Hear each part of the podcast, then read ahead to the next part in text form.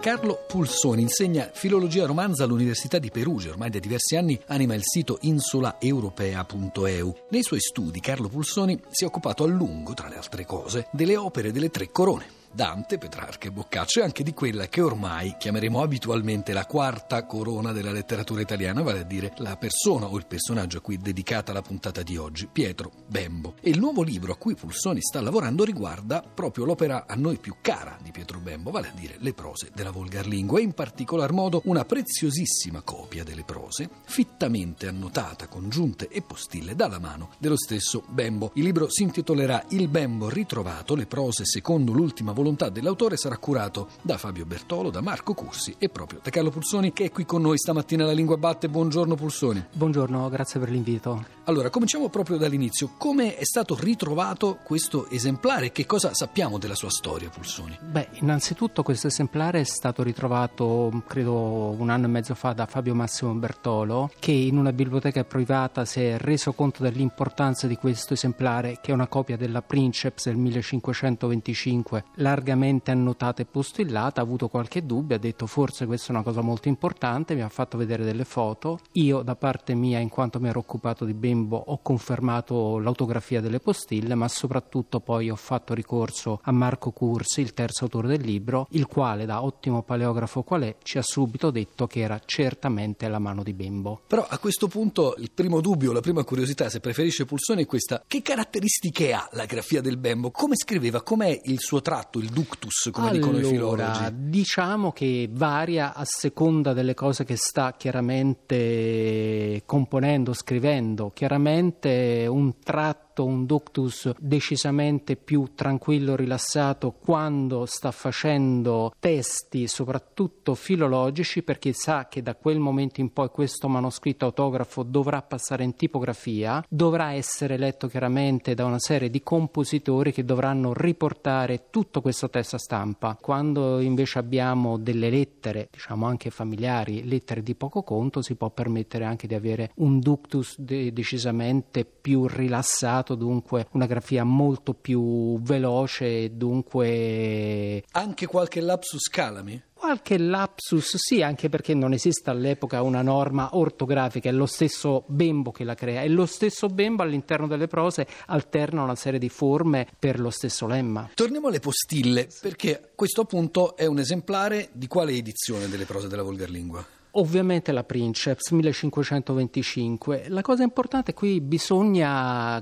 dire, fare complimenti al più grande studioso di Pietro Bembo, che è chiaramente Carlo Dionisotti, che addirittura nel 1932, quando fece un'edizione magistrale delle prose, suppose che a monte delle tre edizioni delle prose di Bembo potesse esserci un esemplare della prima edizione, 1525, annotata, postillata e sulla base di questo il Bembo avrebbe cambiato idea, aggiunto una serie di considerazioni che in seguito andarono a stampa. Che tipo di postille sono? Cioè, quando Bembo rilegge la sua prima edizione, che tipo di interventi fa su se stesso? Di tutto. Innanzitutto tutto diciamo, corregge alcune cose nelle quali non crede più, anche perché Bembo, come dire, ha ereditato la più grande biblioteca del periodo. Il padre era uno dei più importanti bibliofili, stiamo parlando di Bernardo Bembo, che aveva comprato libri e manoscritti in tutta Europa, non soltanto in Italia, come è noto, ma anche quando era andato in Francia, per cui troviamo nella sua biblioteca manoscritti, tra cui il famoso Dante che Boccaccio inviò a Petrarca, il Vaticano Latino 3199 19. Troviamo una serie di incunaboli che più grandi studiosi del periodo regalano a Pietro Bembo. Cito per esempio il Landino, il quale nella sua famosa edizione Princeps della commedia con tanto di xilografie di Botticelli regala questa copia a Bernardo Bembo dedicandogliela. Questa copia è oggi conservata alla Bibliothèque Nationale de France a Parigi e ancora oggi possiamo leggere chiaramente non solo questa dedica manoscritta dell'Andino, ma anche tutta una serie di postille e del papà di Bernardo Bembo e anche di Pietro Bembo che inizia in qualche modo a postillare, a prendere una serie di appunti su questa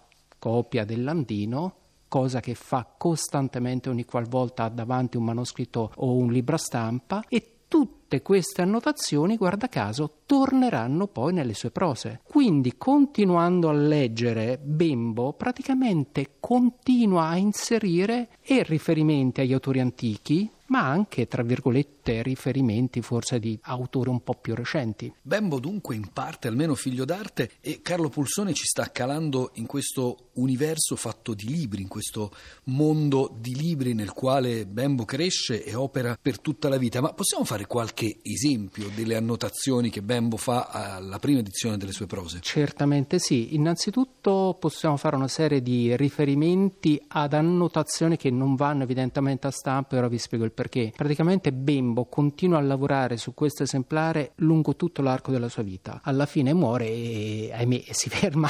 Ma cosa fa? Eh, praticamente annota a margine una serie di riferimenti o controlli che intendeva fare, tipo Filocolo 322, eh, Brunetto Latini 224 significa che stava prendendo appunti perché in quel passo voleva evidentemente aggiungere ulteriori passi e dal filocolo di Boccaccio o dal tesoro di Brunetto Latini o da altri autori. Chiaramente nel momento in cui l'edizione torrentiniana che esce nel 1549 è un'edizione chiaramente postuma, si trovano davanti queste annotazioni, fanno finta di niente e dunque sono tutte cose che restano conservate come ultima volontà d'autore in questo esemplare. E allora l'ultima domanda proprio sull'ultima volontà d'autore. Alla luce di queste postille e delle annotazioni che voi avete studiato, cambierebbe qualcosa nell'idea di lingua di Pietro Bembo? Idea di lingua no, però cambia moltissimo riguardo al testo stesso, vale a dire questo esemplare è stato utilizzato non come copia di tipografia perché evidentemente temevano che questa edizione arrivando in tipografia avrebbe potuto distruggersi, rovinarsi, per cui questo esemplare funge da modello per un'altra edizione che sarà poi la copia di tipografia. Cosa cambia? Semplicemente moltissime pagine sono annotate, abbiamo a margine i segni di richiamo di Bembo e chiaramente Ovviamente i compilatori, coloro che fanno la copia di tipografia, non sempre si rendono conto del punto preciso dove Bembo avrebbe voluto inserire quel passo, quei nuovi elementi che aggiunge nel testo e sbagliano. Per cui noi leggiamo un testo, la torrentiniana, che spesso non corrisponde alla, all'ultima volontà d'autore.